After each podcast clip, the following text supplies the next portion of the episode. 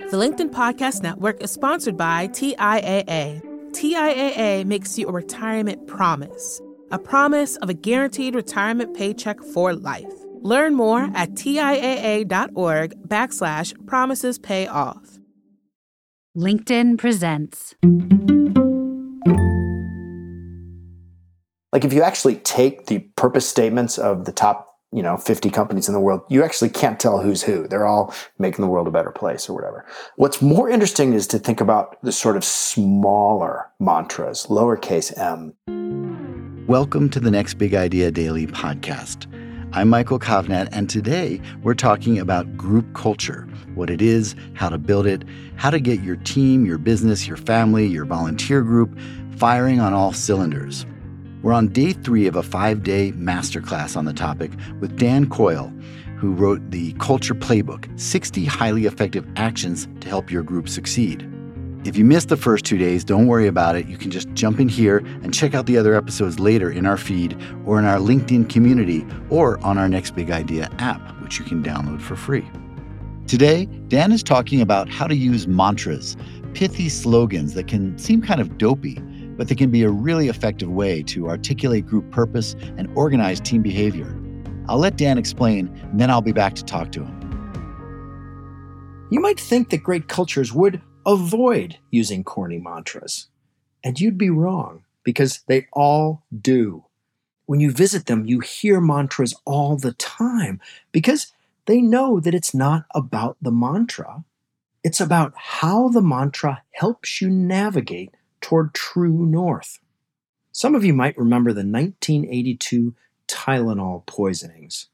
Basically, a madman put poison in bottles of extra strength Tylenol, and eight people in Chicago died. What you might not remember, though, is how Johnson & Johnson responded instantly, cohesively, and so effectively that it remains, to this day, the gold standard of crisis response. How did they do it? Well, when you turn back the clock, it turns out that for the four years previous to the poisonings, an executive named James Burke created an all company conversation around a very simple question What comes first? What comes first? Because a lot of things could have come first for Johnson & Johnson, their stock price, their research and development, but what they decided as a group was that the health of the user of our product comes first. They carved it into granite at company headquarters and called it the credo. As a result of that process, when the poisonings happened, they didn't have to hold a meeting or send a memo. The whole group knew where True North was, and they could self organize to get there. That's how corny mantras work. They are GPS beacons that help your group see where you want to go. Corny mantras aren't actually corny, they're genius. Now, do they have to be corny? no, is, that, is that an important part of it? it can be. They end up feeling corny actually because they're so they can be so kind of big and goofy at times, and some people shy away from that, um, and so they end up being kind of corny. I mean, you gave us the example of the uh, Tylenol mission statement that kept them on track during their big crisis. But what what are some other examples of corny mantras that, that you've come across? Oh, it's funny. If you hang around the Navy SEALs, there that they have the most of them, I think. We shoot, move, and communicate. Uh, the only easy day was yesterday.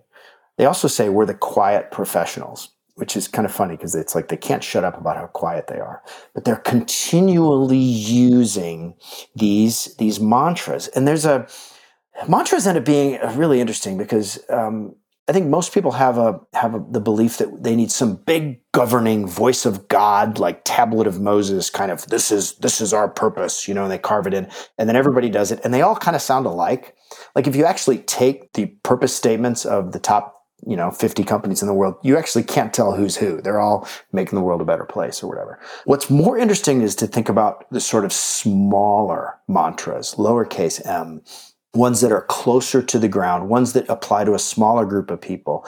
Because what you find in any organization is kind of a whole ecosystem of language around purpose. Mm. A whole ecosystem. There's there's always little ones that work that that evolve naturally in groups. I was with a, a tech group recently, and there was about 10 people. They got together and they were talking about what are we really about?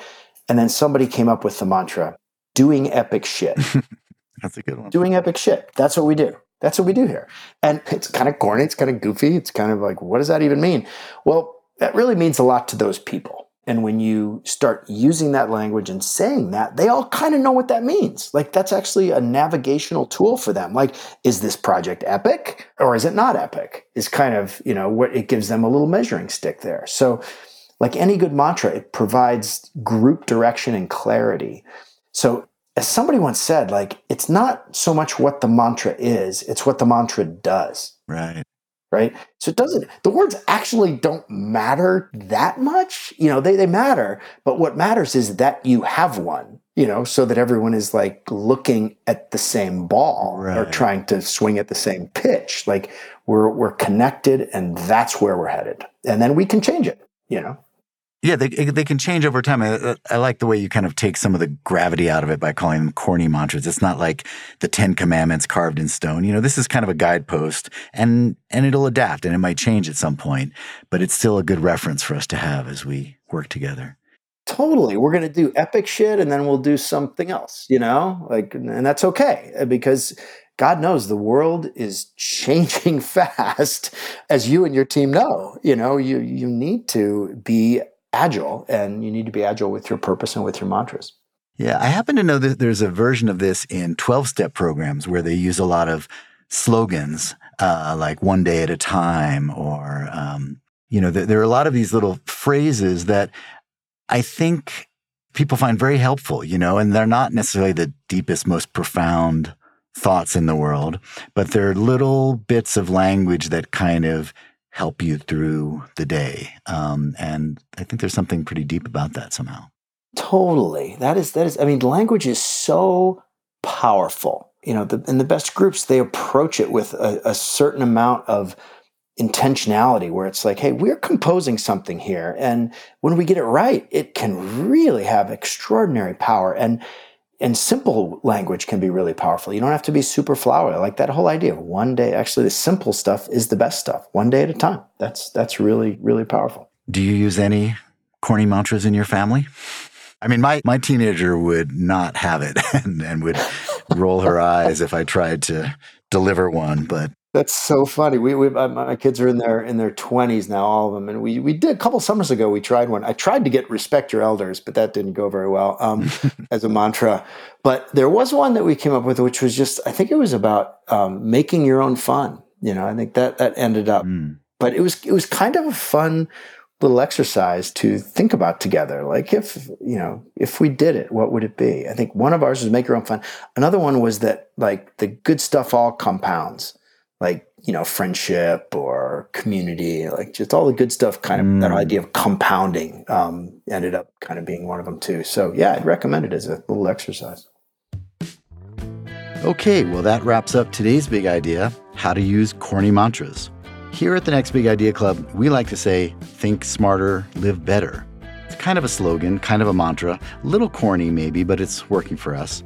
Be sure to check out our linkedin community and download our next big idea app it's full of great audio content from big thinkers like Dan Coyle. And Dan will be back with me tomorrow to explore another of his ideas the importance of deep fun. Not shallow fun, but deep fun. Want to know the difference? Come back tomorrow for our next episode. Until then, dare to be corny.